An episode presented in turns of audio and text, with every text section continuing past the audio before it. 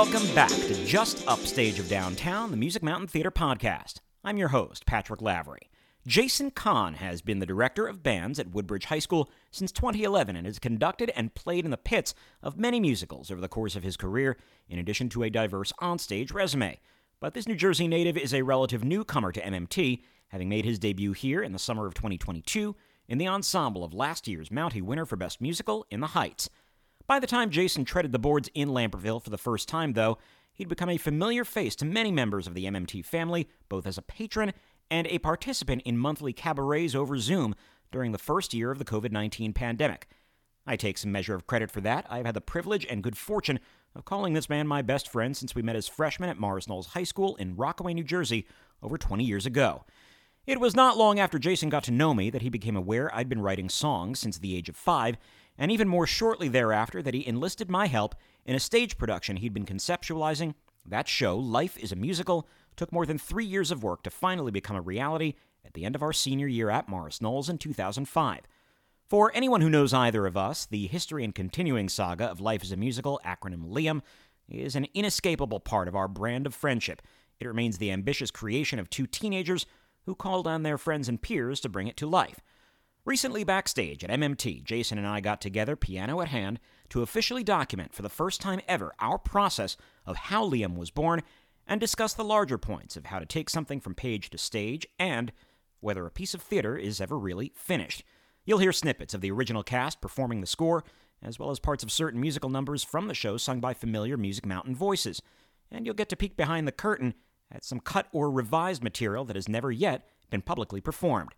Without further ado, I invite Jason Kohn just upstage of downtown to share the story of Life as a Musical. So, Jason, where I want to start with is I think we both have people in our lives that we remember the exact moment we met them for the first time. And despite how close we are, I don't actually remember our first meeting. I know approximately when it was and obviously where, but we very quickly became friends.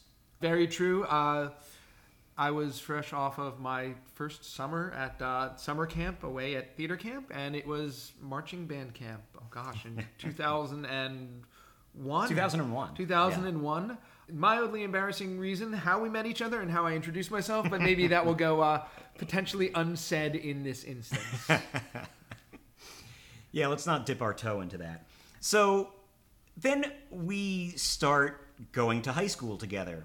And you come up with this idea, and I was not originally going to be part of this idea. Can you tell me again, because I always like this story, about your very beginnings of what Life as a Musical was going to be?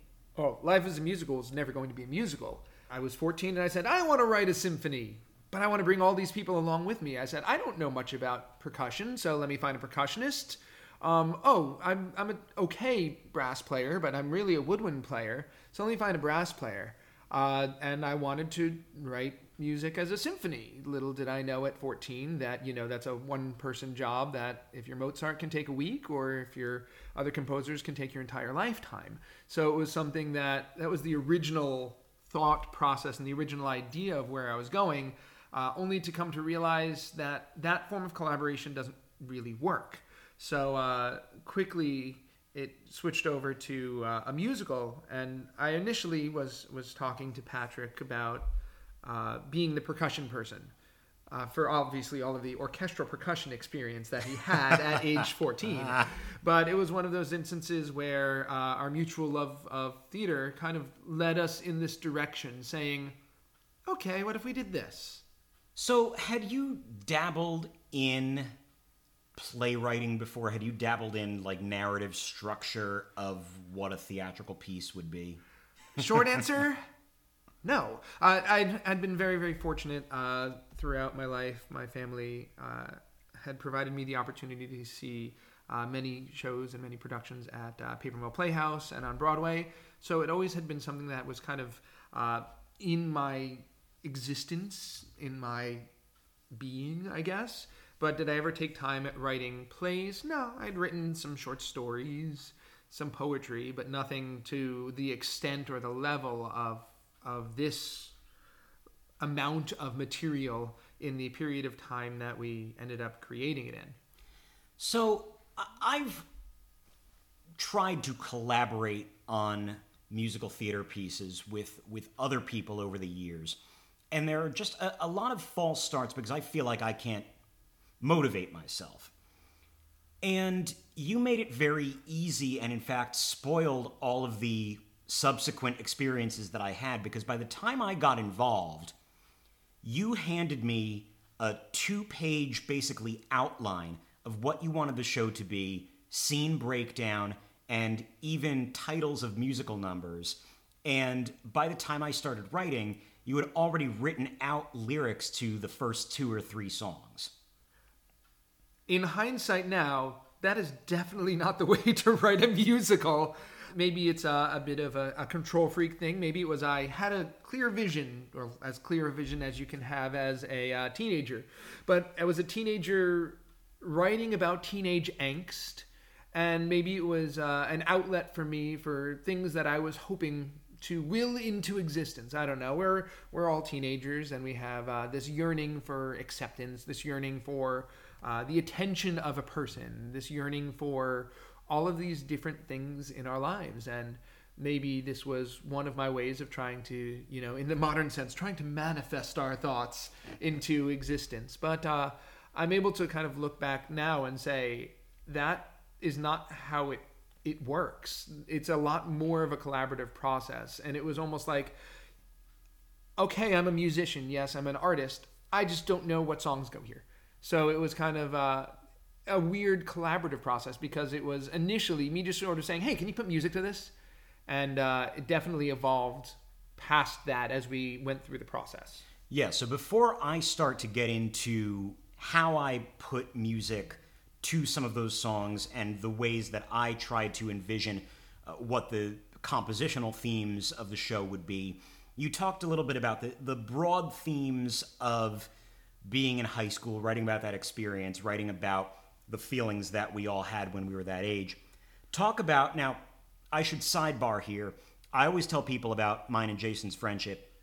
He's one of the few close friends that I allow to call me on a regular basis. And I would say, would you say, Jay, about once a week we talk about revising Life as a Musical? And we never actually do. we it. never actually do it. We've I, I can even get into some uh, some cut material or some abortive uh, brainstorms that we've had. But why don't you talk about as much as there was a plot, what the plot would be or was? Well, was uh, initially it was uh, guy entering his senior year of high school, uh, and see, we've gone through so many different revisions and new ideas that I occasionally forget back to where it originally was. Yeah.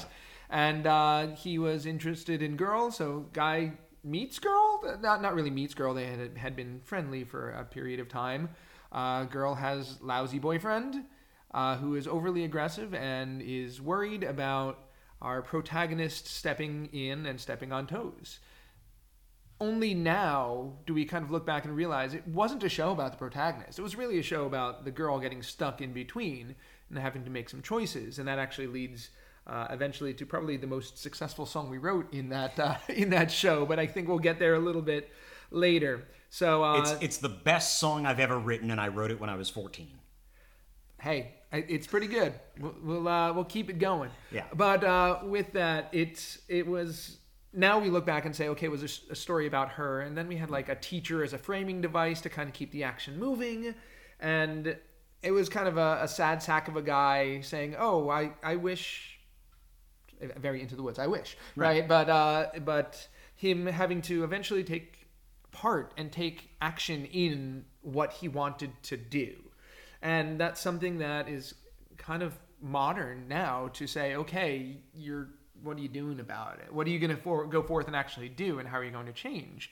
And that's how, when we're now starting to revisit ideas, if we ever are to actually make active revisions, in short of me sending you uh, a few pages as a birthday gift every now and again, uh, it will be something that we need to look through a more modern lens, even though a lot of the ideas are kind of timeless.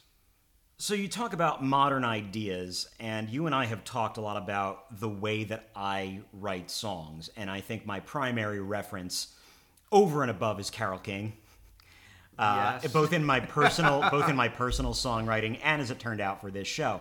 But I was also when we started working on this getting into a time of my life it was about 14 or 15 where I really started to get into kind of a nostalgia for 80s music. So the opening number which again you had already written the the lyrics for uh, was called Today's the Day. It is all the kids in preparation for their musical auditions for that year and it kind of had this very 80s vibe.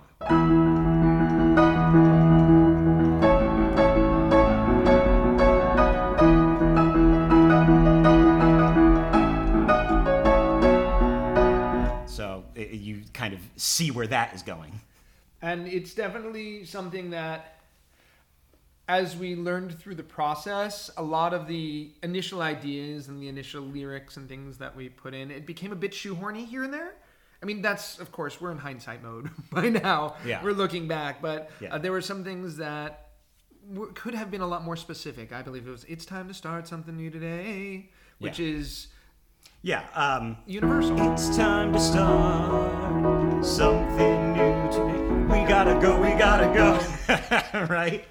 and it's there's something generic about that, Yeah. but also with the way we were at, at, at 14, Yeah. that seemed like the thing that needed to be said. Yeah, and and also I don't think we learned certain uh, nuances about lyric writing. Uh, One of the biggest self-criticisms that we both have had of the show over the years is that the songs did not service the plot enough. They did not advance the action the way that I think you and I both think a musical should. Yeah, it's the the Sondheim quote that we didn't learn yet. There are things in that that song that I still like, even though uh, I think about the the bridge that Chris, the best friend character, sings to Liam, the the main character.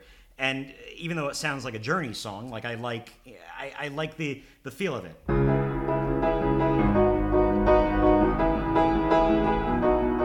Which is again just like the the same kind of chord progression with different bass notes. So you just do you remember the first full attempt at a revision that we did where we kind of flip flopped and we put I think the original idea was to put Today's the Day at the top of the second act and kind of invert it into a song that I really liked that we worked on together, which was called Same Story Every Year, which took the first act back to the beginning of the school year. Mm-hmm. and we kind of, what I did was I, I put Today's the Day in minor, basically.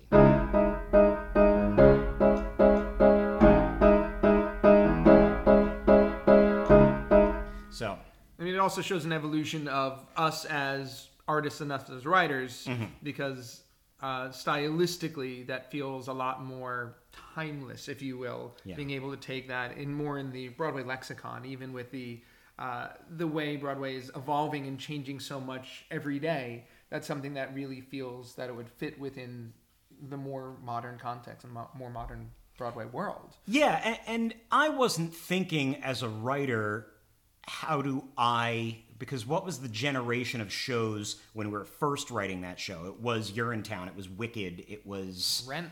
Rent was still very relevant in in that time period. Um, now you'd have to think completely differently if you thought in that way. Again, I just feel like I default to a certain style of writing, which is why kind of uh, stretching me into uh, I can't even remember what key this was in. Oh, it was in B flat.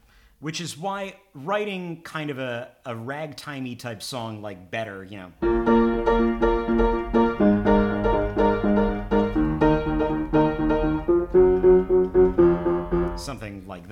That's not comfortable for me. And that song was, once again, as we kind of look back at how we were were writing things, the, the whole point was the we recognize the big beats of what you want to have in the musical theater world. We had the I Want song. Yeah. We had the uh, eleven o'clock number kind of kind of down pretty solid. Uh, but this was the villains. Hey, hey, yeah, yeah, yeah. no. I'm better than you'll ever be. I beat your top of the pack. I'm better than you'll ever be. I got all the stuff you like. It, it's weird. It's Yeah. weird to word it that way. It's Yeah. the villain saying, yeah, you have all these dreams and aspirations. nice try, buddy. Yeah. It, it was interesting, and it was nice to have that kind of departure, kind of a different feel and a different vibe uh, Yeah. in that instance. Yeah, and and you do. I think when you're, I think if you're a pop artist who's writing maybe ten songs for an album, you write what is coming to your mind. I do think when you write a musical and you might have 25 different ideas throughout those two hours, I think you do keep it consciously in your mind to try to vary the formula a little bit. There are times where doing the same thing over and over again really, really works. I mean, look at Jesus Christ Superstar. There's five melodies in the entire song. Yeah. Or, I mean, in the entire show, there's five or six melodies that we hear. I mean, we could get into the whole leitmotif idea and everything like that, but that's definitely another podcast. Um, Yeah. well, yeah, and I think of uh, you were just talking about Jesus Christ Superstar. You know, two things. I think about Andrew Lloyd Webber and how Patti LuPone once said in an interview he's the worst writer for females because he doesn't know how to write for a woman's voice. And I think at 14, I didn't know how to write for anybody's voice. I still don't know how to write for my own. I always say when I write songs for myself, I put them in awful keys for my own voice, but they just sound good. So that's a consideration, number one. The other thing is, I don't think you ever intentionally mean to plagiarize, but you do come up with ideas that you don't even realize where you got them from. Theater Whiz, which was the song that originally ended the first act, I realized somewhere along the line that I stole that melody from a Hoover vacuum commercial from the 90s. It's just a little bit, but if you go back and search Hoover commercial 90s on YouTube, there is a jingle where the lyric is Nobody Does It Like You, and that's what that melody is, and I didn't realize that.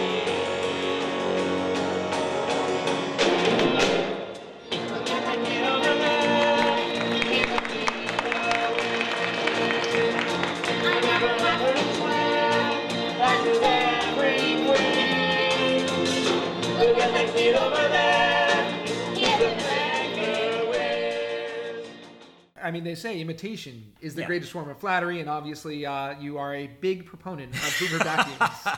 Well, or I'm tapping into my inner Barry Manilow, which uh, anybody who doesn't know the story, before Mandy and Copacabana and all of those hits of the 70s, Barry Manilow made a lot of money writing commercial jingles. He wrote Like a Good Neighbor, State Farm is There. He wrote I'm a Pepper for Dr. Pepper. Uh, you Deserve a Break Today for McDonald's. So, I mean, they. He still, every time there's a State Farm commercial, Barry Manilow gets money because they still use that little jingle. I think we've picked the wrong career. this is also what uh, Louis Polina always says this to me. He says, should have been a jingle writer because some of the stuff that he writes for children's theater here is so catchy.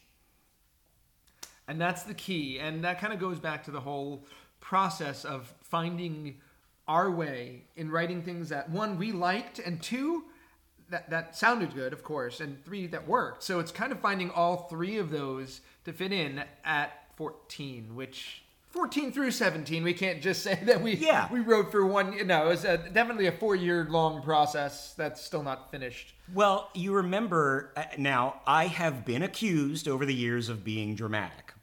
No, Pat, Pat you Do you remember? never. Do you remember the phone call that I had with you after final dress rehearsal for this show, where we cut three minutes off the finale before opening night?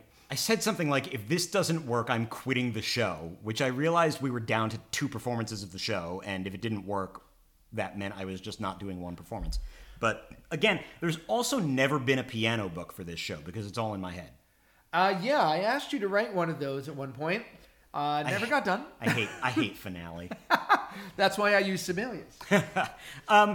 But you were talking about the process of see, I'm someone who, when they get to work on a project, I want it done right away. This, by nature, was going to take a lot more time and effort and gradual going back and, and tweaking and changing.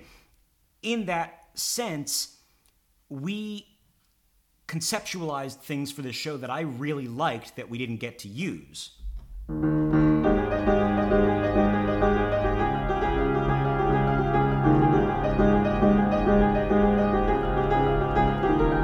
Now that was a song called "Heart," which I loved, which was a a, tri- a love triangle trio song. That actually found legs during the pandemic. We did a Zoom 15th anniversary production of this show, and we got some people from from MMT, and we got some of the original cast from from Morris Knolls High School, and we all kind of collaborated on it. And it was great to see like my adult friends learn these songs that i had written as a teenager. There is a studio quote unquote recording of heart that exists with me and chelsea connolly and casey ivan This is a problem I face every day, and I don't want to live this way. I am just fooling myself. If I don't let her go, I'll only be fooling myself. If I don't set her free, I'll be held in captivity. Why is this fact so hard for me to be? See, now listening back to that, that sounds like a wonderful bridge to something new. That sounds that feels like something that Yeah. if we were to revisit that, and I like that. It actually kind of gives me a bit of a Stephen Schwartz like wickedy kind of vibe somewhere in Yeah. there. But with that, uh, with the arpeggiations in there, without getting too technical into it by any stretch of the imagination, it Yeah. feels like a great ballad uh, moment or something that would be a uh, a bridge into uh, a B section. I was thinking about what I was just saying about unintentional plagiarism. I always say this about Alan Menken is that when you're really great, you plagiarize yourself. The title song of this show, Life is a Musical, was the finale of the show, and I had written a musical when I was about 10. I was very dramatic. It was about the I was big into US history at the time, and I wrote a musical about the colonization of America. And the So Lin better watch out, right? Oh my god. Yeah. So the life is a musical motif was a song that I had written called Life in America when I was 10 or 11. Uh, that became the finale for the show. And I wrote it in 5 4. I don't know why. Uh,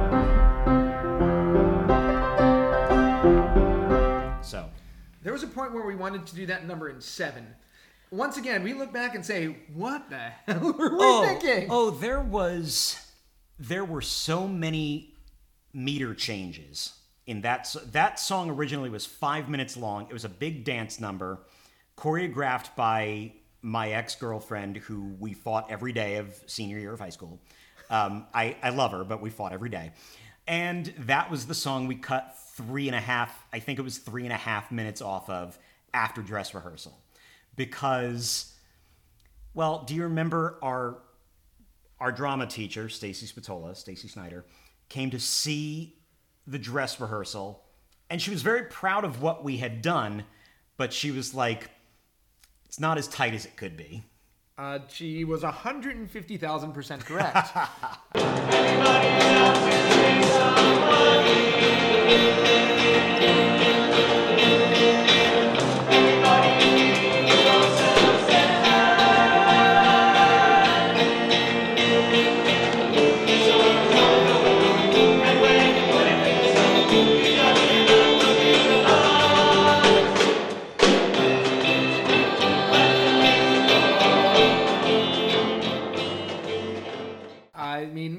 hardest things, dare I say, throughout the process, independent of, of the writing, was uh, being a director of your peers. Yeah. And that's one of those things that uh, we may take for granted uh, in our professional lives today and everything like that. But being in the situation where you're a 17 year old or 18 year old telling your 18 year old friend, hey, yeah, that's not right and they even if they're a great friend and they have a great deal of respect for you are just like oh no this is how i'm going to do it uh, it gets to be uh, a challenge in that instance We also had people who, again, were friends of ours that not only was that difficult, but we had trouble, and you'll know exactly who I'm talking about, reining them in. And we had people in the cast who, even when they did musicals that were written by other people, thought it appropriate to take creative license and just get the general idea of the lines, or riff a little bit, or write their own monologue and insert it into the show. Uh, yeah, especially without telling us, which was a an adventure unto itself. I'm just like, I, I, what is going on here? Once again, going back to the whole idea of there not actually being a score, I, in my infinite wisdom, said, "Yeah, I'll conduct. It'll be so great. I'm going to be a music teacher, and this will be my first conducting of a musical." The pit didn't know where, I, like, didn't watch me. They just followed Pat. Uh, the cast, I'm not sure if they watched me at all either. They were kind of listening back because uh, we did it in the round in a very unique configuration. But it was just one of those situations where, like, I'm just flipping pages, and I'm like, I didn't write this. No idea what the hell's going on.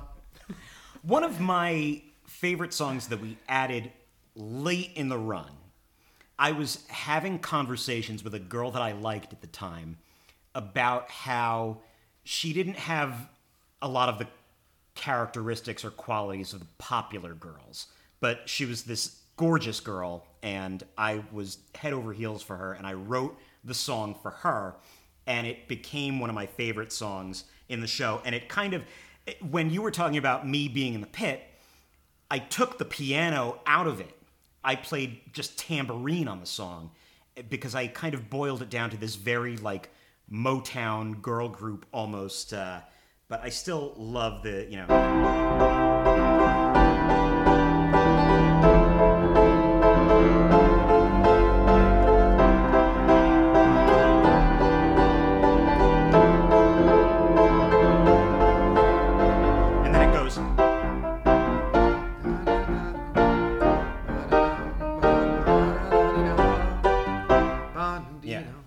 That's the, the Girls I Know, which was done by um, Jenny McNiven when we did the, the reunion concert. I'm not like all the others. And I don't know where to go. and that's something that uh, I really it, it shows also the growth of you as as a writer even over the course of the past over the, a couple years Right. the the development and the sophistication in that moment and that was something that we probably collaborated the most partially with with the actors on stage kind of figuring out how this would work within the moment mm-hmm. and also the two of us I, I didn't write all of those lyrics. That was one of those instances where I think it was a lot of revisions and working through, if I remember the process for this song, and it was kind of different. Well, and and actually, the the girl who I liked, she deserves almost a half a writing credit on this because I always loved the way that you staged this number. It was the lead character Julie in a like a pink polo shirt, and all the other girls came out on stage and they were dressed in all black, and she kind of like weaves her way among them, and they act out these little vignettes of what is in in the lyrics. And I thought it was a really creative idea, but actually this girl that I was talking to came up with a lot of the names that I used in the song. Jenny's moody but never pays attention. Beth is sweet but she's rude as hell. Lisa doesn't have to ever ask for anything. I don't remember the fourth girl. Cindy, I don't know. What, uh, but the thing that was kind of interesting about that moment is Yeah. that something that we can look at it from both sides and both angles in that instance because we have Julie who is singing about everybody else, and then she kind of goes and says, "I'm not like that. I'm not like all of these other people." But from some of her actions that we've seen before, Yeah. is she? That's one of those instances where, as we look back with 35 year old eyes and 36 year old eyes as compared to 16 and 17 year old eyes, how reliable is she in that moment? Yeah. Is she giving us the truth? Is she really different? Or is she just all of the same, just pointing out all of those things? It's kind of a, a Mean Girls type moment. Yeah.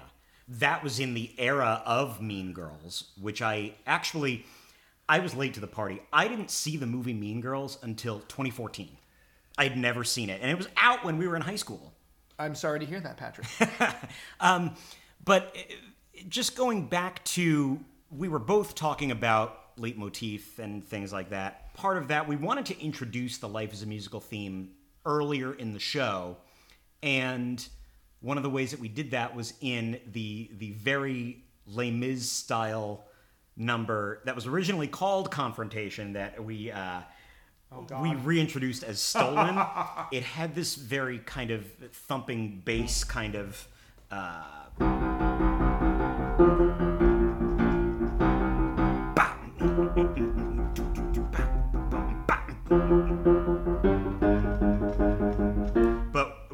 introduced that you know life is a musical in minor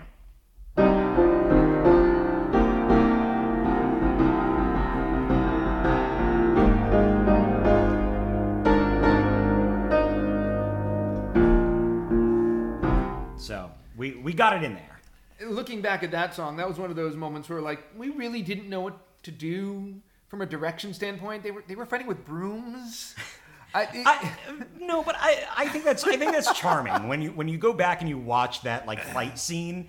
The villain character Frank he brings like an aluminum baseball bat into the scene, and Liam tries to fight him off with a broom handle. and didn't the broom break one of those shows? It, it was one of those like aluminum handles that like totally like bent in half. Yep, uh, we obviously had a very, very high production budget. uh, the aluminum baseball bat, which is still probably at one of our parents' house, and then Yeah, probably, probably. Actually, one of the things that we worked on and that we added late was a reprise of that song that I engineered a very complex modulation into a reprise of another song. And I guess it's now time to talk about this song. the elephant in the room. Yeah. Talk about what your original idea for, for this song was. All right, so the song that Pat is alluding to is uh, Julie's. Once again, we, we come to realize it's a show about Julie, even though we thought it was about uh, our protagonist, who we, we haven't even mentioned the the eye roll of the protagonist's name. Well, that wasn't the that wasn't his original name. I don't even. remember. What was his? ori- I don't even remember. Jimmy. Ah, oh, Jimmy. Jimmy Hansen. Jimmy, poor Jimmy. Oh, sorry. Well, Uh, again, talking about musicals that were current at the time. Oh, Jimmy. Yeah. So of course, in our infinite wisdom, and then we'll get to the the song that we've been just beating around the bush for the entire time. Uh, of course, life is a musical. The main character had to be named Liam. We can all collectively just uh, shake our heads and roll our eyes and say, "Okay, kids being kids." Uh, but as we come to realize that the show is not really about Liam, even though he thinks it is, Julie after having her moment in Act One, singing about how she's not like the other girls uh, in Girls I Know, how she's different, she has her revelation moment where uh, the antagonist, who is named Frank, just pushes her too far. Our Act Two, which I guess we'll probably talk about a little bit later, uh, our Act Two was held up entirely by this song and this song only. But uh, nice guys finish last was was good too. I like that. yeah, that needs to be the Act One closer when we rewrite. Yeah. But still, That that one can stay. that one can stay. Uh, and then we have to do Take a Left. That's gonna be the name of this episode. I thought it was going to be Bleacher Bums. Anyway, So again, this is something that I I realized many years later. One of my hallmarks as far as a fan of music and a fan of composition is the and again it was fairly current at the time the 1998 album Painted from Memory which is sung by Elvis Costello and it's a collaboration between him and Burt Bacharach. And there's a song called I Still Have That Other Girl which is just this gorgeous ballad. And it starts i won't play too much of it but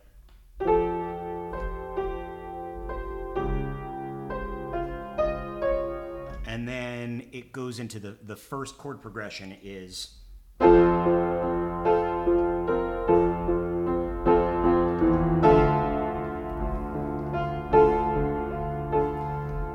which I didn't realize until many years later because I originally wrote this in C, which is what it modulates to. It's a it's the rare downward modulation at the end of a song. Um, so I wrote the song eventually the way that it was put up in F.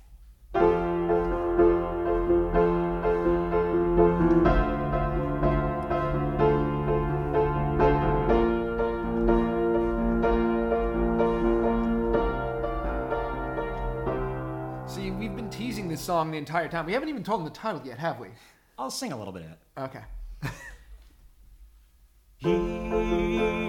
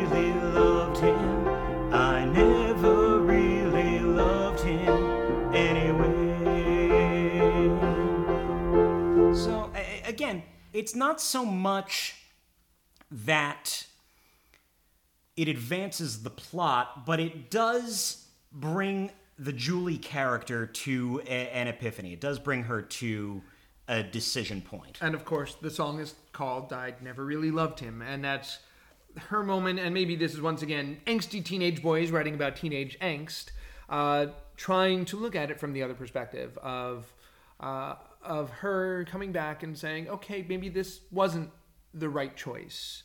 Which we in high school are marred by figuring out which choices are the right ones on a daily basis.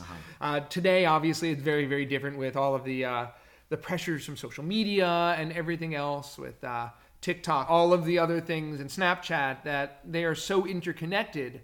When we wrote it, I guess the, coming to the point of, of singing, which that's what in a musical theater situation happens. When you've reached the point where there's so much emotion that you can't do anything but sing, she gets to the point where she's just so fed up, where she's just like, I, I'm done.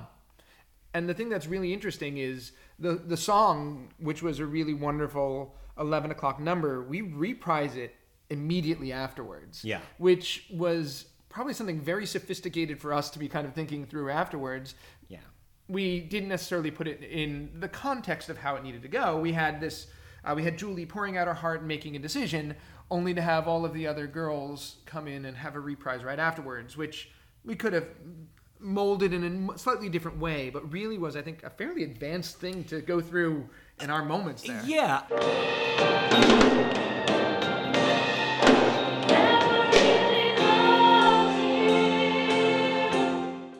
I, think if we want to give ourselves more credit than is necessary, there is this kind of feeling when I go back and I, I watch that production of you're not sure what songs are being sung in the characters' minds or what songs are performative because it is about theater and it is about life being a musical. And I feel like there are some moments and some numbers in that show that you're like, okay, this is part of the musical that they're doing. And there are some that are like, oh, this is in their actual heads. Yeah, it's very, very meta. Which I Yeah, mean, it was, at it the was, time, it was meta before, yeah. before meta was meta. Yeah. when it was still Facebook. right. I, I mean, we we uh, we like to say that we, we were High School Musical before we were High School Musical, but we were also like, and again, not to pump this up larger than it was, but we were Dear Evan Hansen before Dear Evan Hansen. we were coming up with these ideas that now we look back at it with some hindsight bias and say there were some really interesting things that we put in here as we have uh, entered different stages of our lives and different uh, points of our careers. We can see that a lot of these things are more universal than we realized. Yes, it may have been generic potentially at the time, but what is the difference between generic and universal? I think that's a very interesting question to ask. There were some very not interesting things in the show, or things that you weren't interested in. This song. I, I we thought we were going to avoid that number. uh, there was a number that was written that was um, we were admittedly theater nerds being theater nerds. Is- Yeah. Is that a fair word choice for that I- number? Listen, I will I will defend the song American Musical Theater until I am in my grave. I won't defend it. And I will and I will I will tell you why. It is my best self-parody that I've ever written because it's everything that I'm nerdy about. It's it's me making fun of everything that I'm nerdy about. Yes. It's just very, very interesting. Uh, the song we're referencing, uh, American Musical Theater, it was a, a pastiche number. Uh, it was somewhere between a patter song and a list song. And it was definitely, uh, to call it unique, I think it was so different from the rest of the score. It was. It didn't. It didn't fit the rest of the show. I will say that, but I liked it also because it gave the best friend characters a, a shot. But you sing a bunch of words that rhyme and then you sing them double time. It makes you wanna shoot behind your help and give with no sunshine. It makes you wanna cross the line and sing and shout and German. Night all the prima donnas whine I get to be a psychic every I think we we kind of so uh, maybe uh, we talked a little bit about the structure in the in the broadest of senses. It was really a show with six lead voices, where we had uh, in a traditional musical comedy you have of course the couple for love, the couple for comedy, uh, and we had that. Yeah. we had the couple for love, which never really ended up being really together. Like in the end, Liam and Julie didn't end up. It wasn't like happy, happy, joy, joy. Yeah, we, end. we we left it ambiguous, or we just didn't write it. I, I'm pretty sure we didn't write it because um, Act Two was a bit of a mess. Well, worded that way, we didn't know if we wanted to do a time jump. We didn't know if we wanted to move ahead. Then we were in college, but then what was Julie thinking differently? Why are things changing? So it was definitely something that, uh, as we continued to grow as writers, we have now looked back and said, "Oh, Act Two so we understood the motivations and where we needed to go. So when we were talking about uh, "Never Really Loved Him," which is, I guess it's a bop, right? It slaps. Yeah, it slaps. It's definitely a bop. So it's one of those It's things. not. It's not mid. Yeah. we really knew we had that kind of tentpole 11 o'clock number. Yeah. We knew we had that moment, but we didn't really realize that at that time that was the turn from a show being about Liam to a, a show being about her. Yeah. And uh, that's something that we we can revisit. I texted you. Do you remember this? It was during the pandemic when the Hamilton film came out. And there was all of that stuff about Eliza realizes like the story is about her. And I was like, we did this too. but 20 years ago. uh, we did, but unknowingly we did. That's the Yeah. thing that was really interesting about the process. And I, I think we've probably lost a little bit of the thread other than kind of talking about a show that we've written many, many moons ago. Uh, oh, God, I was about to ask you a question. Yeah. This kind of became came back. Oh, it's it's twisting. So Okay. uh, we have. I'm scared now. Uh, you mentioned how we've had some starts and stops with Yeah. revisions on this work, and it's really, really interesting to see. And we've alluded a lot throughout this this uh, podcast and this process about looking back and seeing it differently these days. As we continue to flirt with the idea of revisions and and visiting things again, it comes to the question of how much material stays as the original work and then what becomes changes over the course of time and what falls into history as that was that show and then this thing that we're taking and exporting potential parts from into something new A little fun, a few more laps. That's the little boy I see. Don't ever forget what's made you the man you're about to be.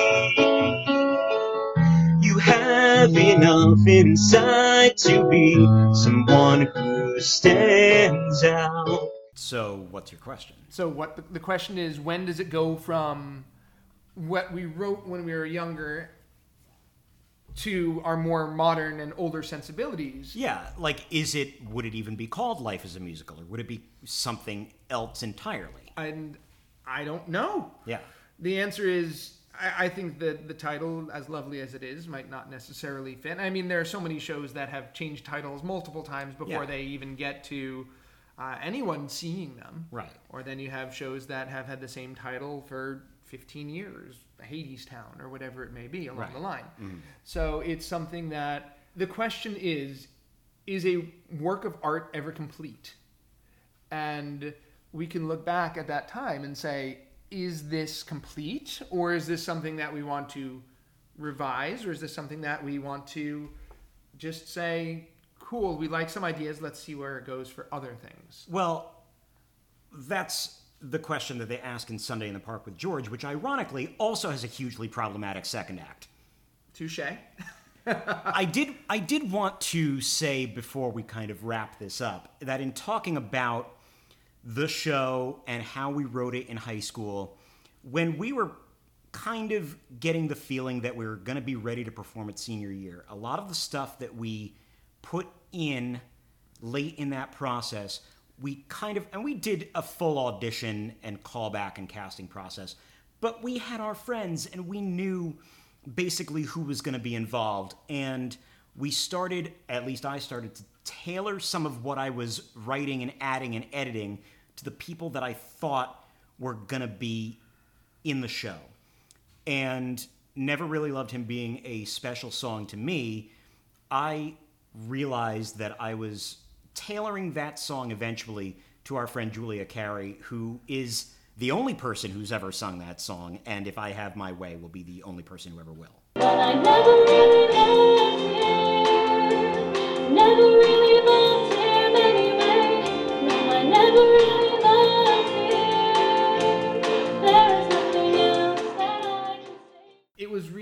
Exciting to yes we put on a production but it was almost a workshop to an extent because we were working with the actors and working it was really all us. There was a, a faculty advisor but they chimed in every once in a while to make sure we weren't doing anything incredibly stupid. But it was one of those instances where uh, i don't know if we realized at the time how lucky we were to be able to workshop a full length musical. Okay, Act Two, a full length musical. No, look, in high there- school. There, there were 17 songs in that show. I mean, it was it was as thorough as I think we were going to get at that point. And then we started orchestrating, which was uh, it's uh, once again no score. Don't try to orchestrate without a score. Yeah, well, We learned that in it was a rock hindsight. Yeah, you just gave him changes and hoped. yeah. And you know what? We had the fortune to pick good players, and it sounded good. It was, and the thing that's remarkable looking back, and uh, I, we're very proud of this. It was us, and it was all. It was the student pit. It was student lighting. It was student set design. Yeah. Everything that we did there, and we may have lost the, the thread of the the process of writing a little bit here, but everything we did there was uh, was us. No, I, I, I students. Think, yeah, I, I think that's all relevant to kind of the larger point of anyone who's. There have been books upon books upon books written about how to write a musical, and there is no blueprint. You could educate yourself as much as you want, but you kind of have to do it. You have to have those ideas. You have to be able to organize them. You have to know where the you talked about where the big beats, the big moments are in this show. You have to know where those are. And does that require a monologue? Does that require a song? Does that require some sort of pivot in characterization? Those are all things that, again, I don't even think we realized we were thinking about, but we did. Uh, we definitely uh, were going in with our experiences in seeing productions and being in productions, and we're just like, cool, this feels like this needs to be here. Mm-hmm. And I guess some of our instincts were pretty good. Yeah. Life is a Musical was based on an original idea, script, and partial lyrics by Jason Kohn, with music and most lyrics written by Patrick Lavery, starting in 2002. The show had its world premiere at Morris Knolls High School on May 6, 2005, with a series of revisions which began that summer, continuing to this day. Seeds that were planted for an updated revival performance in 2010 came to fruition in the first year of COVID 19 with a 15th anniversary production live streamed on Facebook, YouTube, and Zoom on May 8th, 2020, starring Kohn and Lavery with contributions from original cast members Julia Carey, Bobby Raphael, Megan Hayden, Billy Long, Brian Ott, and special guest Martha Lavery, and appearances by Music Mountain Theater performers including Jenna Perilla Alvino, Rhett Comodero, Emily Cooper, Lauren Donahoe, John and Jen Fisher, Chelsea Connolly Lewis, Aaron Looney, David McClellan Jr., Allie McMullen, Jenny McNiven, Jen Pilchman, Casey Ivan Portenier, and Lauren Waxman. The original 2005 production can be found in its entirety on YouTube. Act 2 anthem Never Really Loved Him was once favorably compared to the Jim Steinman composition 2 out of 3 Ain't Bad, made popular by Meatloaf. A second Kohn Lavery musical entitled Bleacher Bums about the die-hard fans of a hapless baseball team remains unfinished as of this recording. I'm Patrick Lavery. I have not, as yet, been sued by Hoover Vacuums, but this has been a very special episode of Just Upstage of Downtown, the Music Mountain Theater podcast. To be continued.